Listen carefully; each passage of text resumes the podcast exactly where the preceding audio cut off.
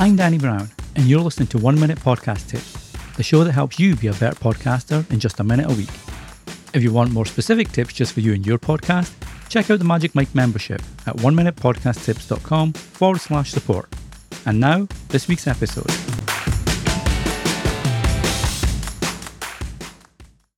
When you've been podcasting for a while, one of the dangers you can face is pod fade. If you're not sure what pod fade is, it's basically burnout from your podcast, and it stops you wanting to make more episodes and maybe even give up your podcast altogether. Now, the good news is every podcaster goes through this, which means there are ways to avoid pod fade. The first thing is recognizing what it is that's making you feel you want to give up your podcast. Is it lack of downloads, lack of listeners? Have you lost interest in the topic? Are there other things in your life getting in the way? Work, family, stuff like that. Once you recognize what's causing it, that's when you can start to look at ways to counter pod fade. Now, the key part is obviously do you still enjoy podcasting? Podcasting takes a lot of work, and it could be that you feel the effort you put in isn't worth it anymore, and there's nothing wrong with that whatsoever.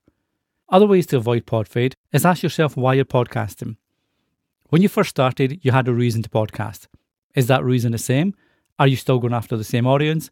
Do you still want to share the same insights from these early days? Podcasting is an evolving medium, so don't be afraid to change up the topics and approach of your podcast.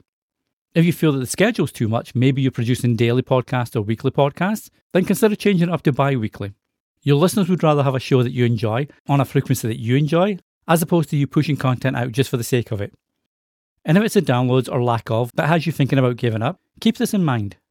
Podcasting is a long game. When you first started walking, you couldn't run fast. When you first started running, you couldn't sprint. Podcasting is exactly the same.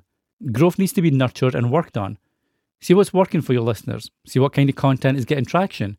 Is it long form, short form, video, audio, how you deliver the topic? Little things like that can always be tweaked, and all that will help you towards your growth. The main thing to remember is pod fade affects every podcaster, and there are ways to overcome it.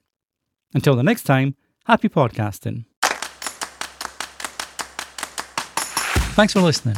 If you enjoy One Minute Podcast Tips, be sure to share with your friends and other podcasters so they can enjoy it too. Until the next time, happy podcasting.